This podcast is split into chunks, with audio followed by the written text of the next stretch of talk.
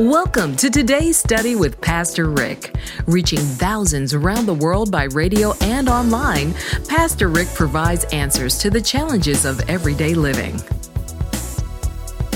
Hi, this is Pastor Ricky Temple. I can't wait to share a message with you today. I call it What Jesus Dreamed for Your Life. It's a message about salvation. One word, the entire message, will help you see God's plan for your life as manifested through the ministry of Jesus. You don't want to miss this. You know, during Christmas time, it's always great to talk about the baby Jesus, but he came with a specific purpose to change your life. So join me as I share with you this message. It's life-changing, will help lift your soul to a new place. Enjoy Jesus' plan for your life. Say, Lord, today, I come to you. I ask you to broaden my mind.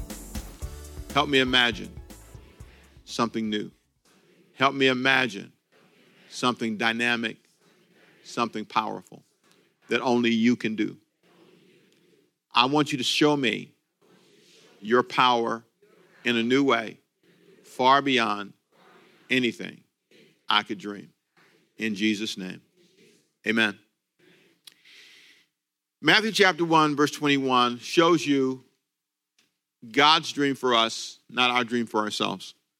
This brief talk today is not about your dreams. I'll, I'll come to that. But I want to uh, talk today about Jesus' dream for you. Your dream's important, but here's what Matthew one twenty-one says about Jesus and his thoughts regarding you. She will bring forth a son, referring to Mary, and you shall call his name Jesus. And here's what the dream is. When he comes, he will save his people from their sins. Now, I want you to notice what's not said in this text. He didn't say he was going to get you to be a part of a church. He didn't say he was going to get you to be a part of a religion. He didn't say he was going to make you Baptist or Methodist or Catholic or Presbyterian. That was not what he promised. It's way bigger than that. We reduce it to that, but it's way bigger than that. And sometimes people really get confused and they think, this is all about getting you to sign on to some church and be a member someplace. And life is bigger than that. I really think one of the problems with pastoring a church and, and leading people is the world becomes, your world becomes the world.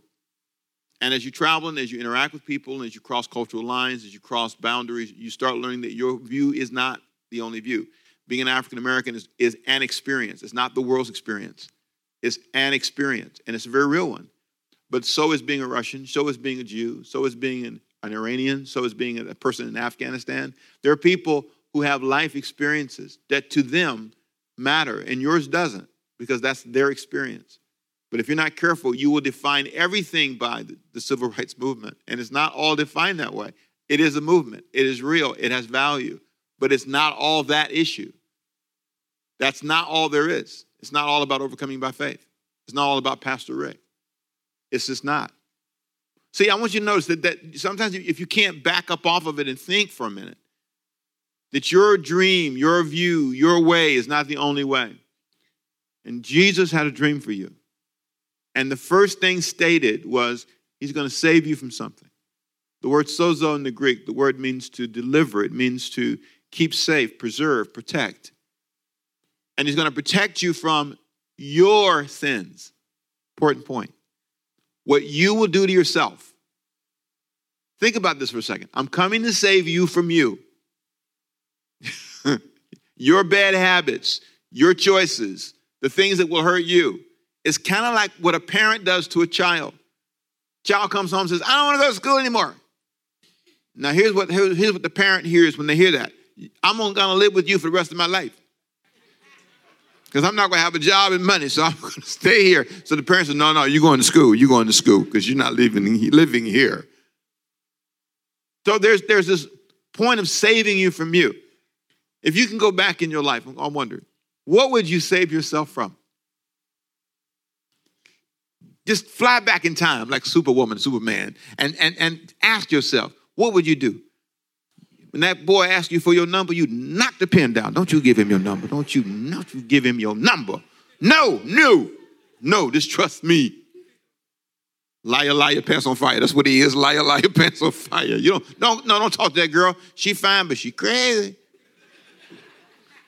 See, looping, man, I'm telling you. You'd save, what would you save yourself from? See, I think we misread this whole idea of being saved. This is Jesus saying, I, my whole mission, my dream is to save you from you. Your sins, the things you do that hurt you. That's what a sin is. It's stuff that hurts you. A sin is jumping off the building. You get that? Why is that a sin? It hurts you. You got that? Right? A sin is not stepping in front of a car, stepping in front of a car because why? Hurts you, right? It's a sin to not buckle your seatbelt driving in a fast mobile that when it stops, suddenly you keep going, pow, into the windshield. It's a sin not to buckle up because it could harm, kill you, wound you, permanently limit your ability to be mobile forever. Put you on a ventilator someplace. You need to buckle up and stop from my angels. Your angels are going to visit you at the hospital. Buckle your seatbelt. See, you being saved from you, what you eat, what you eat.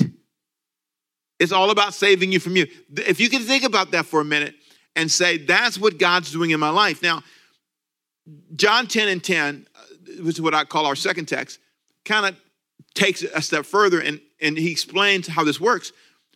Jesus in John ten ten opens up an interesting conversation. He says, the thief does not come except to steal. Now, the Bible describes in Scripture a literal devil, a literal uh, evil force. And we got so many names for it now, but the Scripture calls him the devil, the thief, the robber, Satan, Lucifer, a lot of names in the Bible for this uh, fallen angel who just hates man, and he is on this vendetta against us and has organized this very structured, they call it principalities and powers in Ephesians, force that, that really works against you. If you think about it for a second, how could your family, I, I'm not, I understand the Big Bang Theory and all that stuff, but think about it for a second. How could your family be this messed up by accident? I mean, really, I mean, think about it for a second. This, this is too organized. This is an organized effort when you look at it. You know, for a long time, you were way off base. Why? How did you get so far off? And why was it so hard to get back on track? And why is it hard to stay on track? This is not a big boom and it just kind of happened. There's, there's an organized system. And so here's, here's what Jesus says. There is a thief, and the thief's goal is to, watch this, this is his dream, is to steal from you. I don't know if you ever had something stolen from you, but it's an emotional moment when you realize somebody stole something from you. Steal, kill, and destroy. That's the goal. It's all about wrecking everything. That's his dream. But I have come, here's my dream, that you may have something called life, and that you may have that life more abundantly. It's all about me giving you something good. Now, here's my big question for the day. Do you feel abund- abundantly alive and safe? The word saved means to keep safe. It means to preserve, to protect. So if you think about it this way, God's dream, Jesus' dream when he came, was to make sure that you are safe, to make sure you have an abundant life. So do you feel that you are living an abundant life and that you're safe? If I were to ask you, do I, do you personally feel that life is abundant for you? It's wonderful. Do you feel that you are safe? You're not in an insecure place. Now, if you say no, well, what is causing your life not to feel abundantly alive and safe?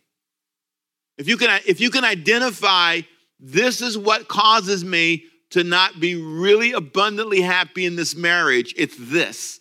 It's this one thing. It's this one thing about raising children that really gets to me. There's this one thing about my job. What's the one thing about your life that's stopping you from feeling abundantly alive and safe?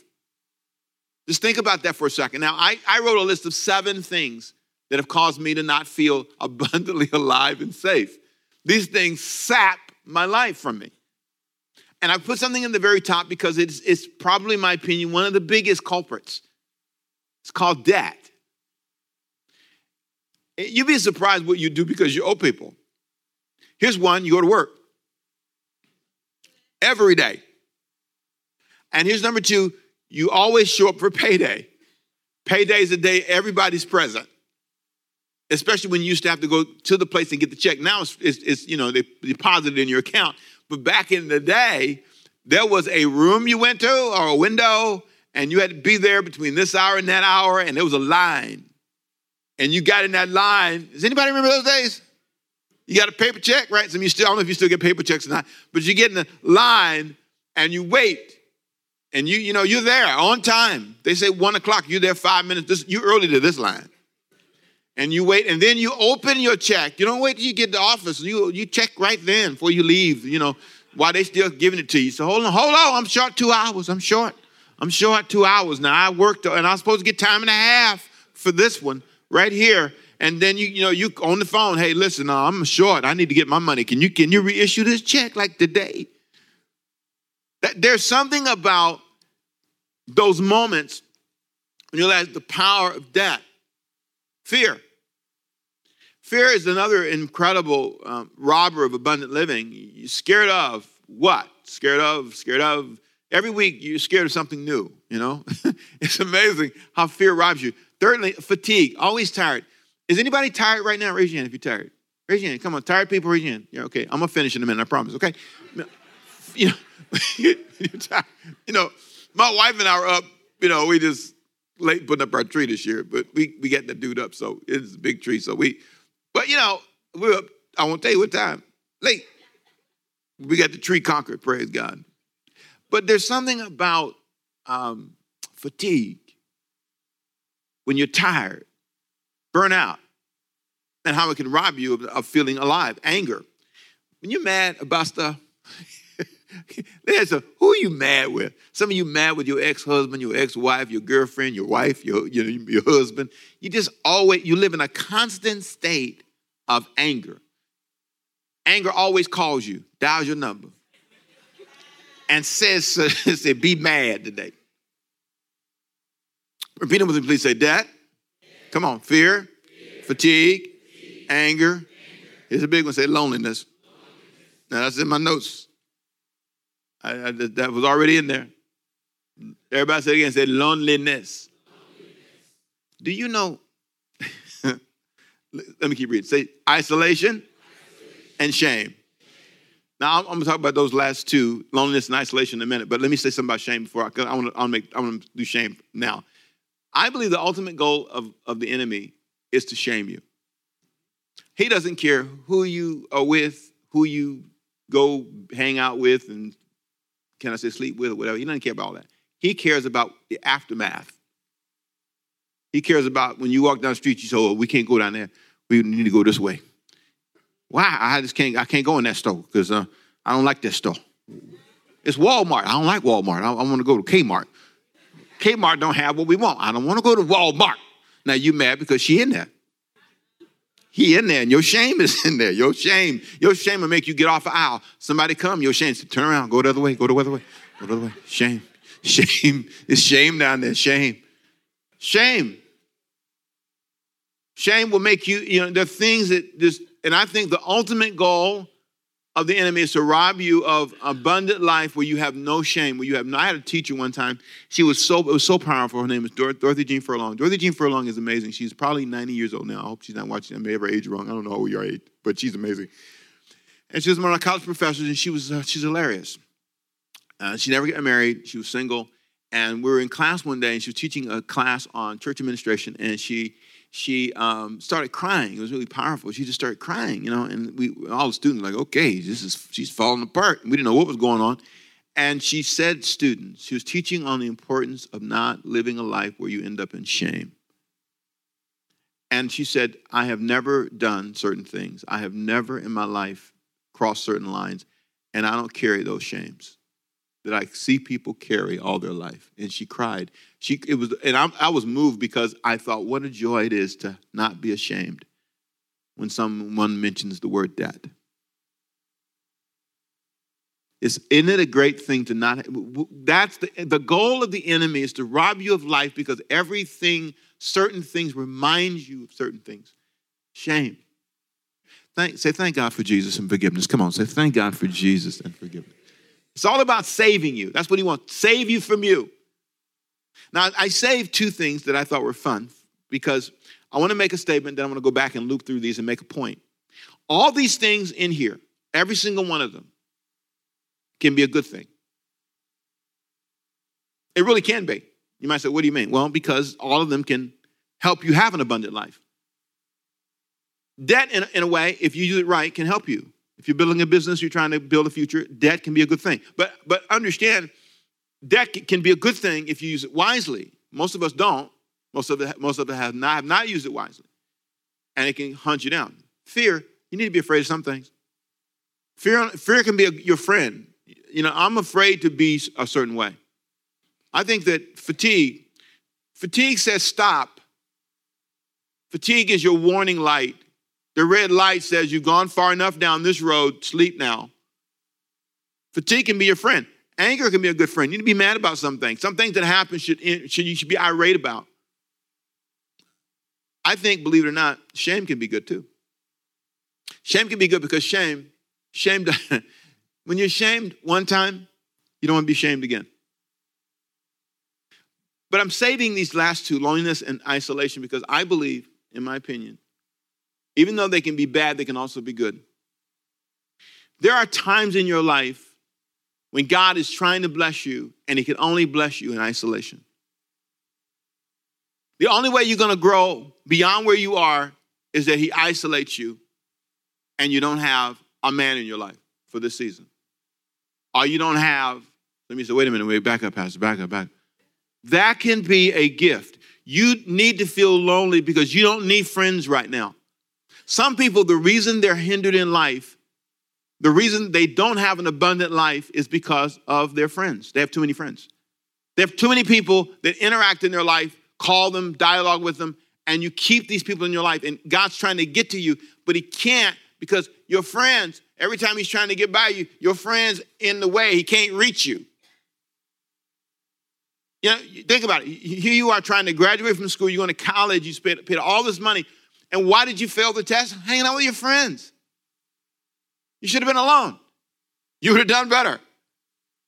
Why don't you have any money? Because your friends borrow your money twice a month. On the fifth day, on the thirtieth, they always, on the twenty-eighth, twenty-seventh, they always call around that time. They call somewhere around the twentieth and the twenty-seventh. Always. And, and they never pay you back. Your friends are the ones who won't pay, who won't pay you back. Your friends, you, you, you had the money, but there's there's you, because you're always with all these people, you can never get God's full blessing in your life. And so God says, you know, the only way I'm going to change this is I isolate you. The only way that I can fix this is that I take you to a place where you don't know anybody, a new city, a new church where you don't know anybody. You don't have those same distractions. Now you can start fresh and new, and you can you can find something. But if you're so focused on being lonely, you miss the point. The greatest lessons God teaches me is when I'm alone, by myself, just me and God, just us, working through things, thinking through things. But some of us are afraid of being alone. We're afraid of being isolated. We're afraid of those moments. But that is God's will for us. I am, I am so amazed at what God does for me when I'm by myself. And so are, are you complaining about that? Are you frustrated about that? Are you, are you, are you, are you stuck there? I, I was praying about this thought and I was thinking to myself, man, I needed to hear that because I tend, if I'm not careful, at times to feel alone. And I tend to think that abundant living is being in the crowd. And abundant living is having a great friend. And for a long time, in my, especially in my early teenage years, I was so trained by the music and trained by the culture and trained by the videos and trained by my friends that you got to find love. You got to find somebody. So I was hunting all the time. You know, you see little kids now, twelve years old, trying to find a woman, trying to find a man. Why do you need one at twelve? So badly. What do you need? I got to have a man. I need a man. You need a what? You, you, you, you have no capacity to ever just live your life. Just live your life. Just, just for a moment, step back and live your life. And it's not just, it's not just people who are single. It's some of you who've had children and, and now they're gone. You know, that, there's, an, there's a moment when all these kids, all four of them, will grow up one day and say, yay. And only call you when they need something. And you know when the phone rang, mm-hmm. Now, you, I'm blessed to have kids who call me when it's not that way, but I'm telling you, th- there are seasons when it's like that. Kids have to learn, and you as a grown child should think about what I'm saying, because you can be the same way. You don't check on your mother, you don't check on your father, you don't check on anybody until you need something.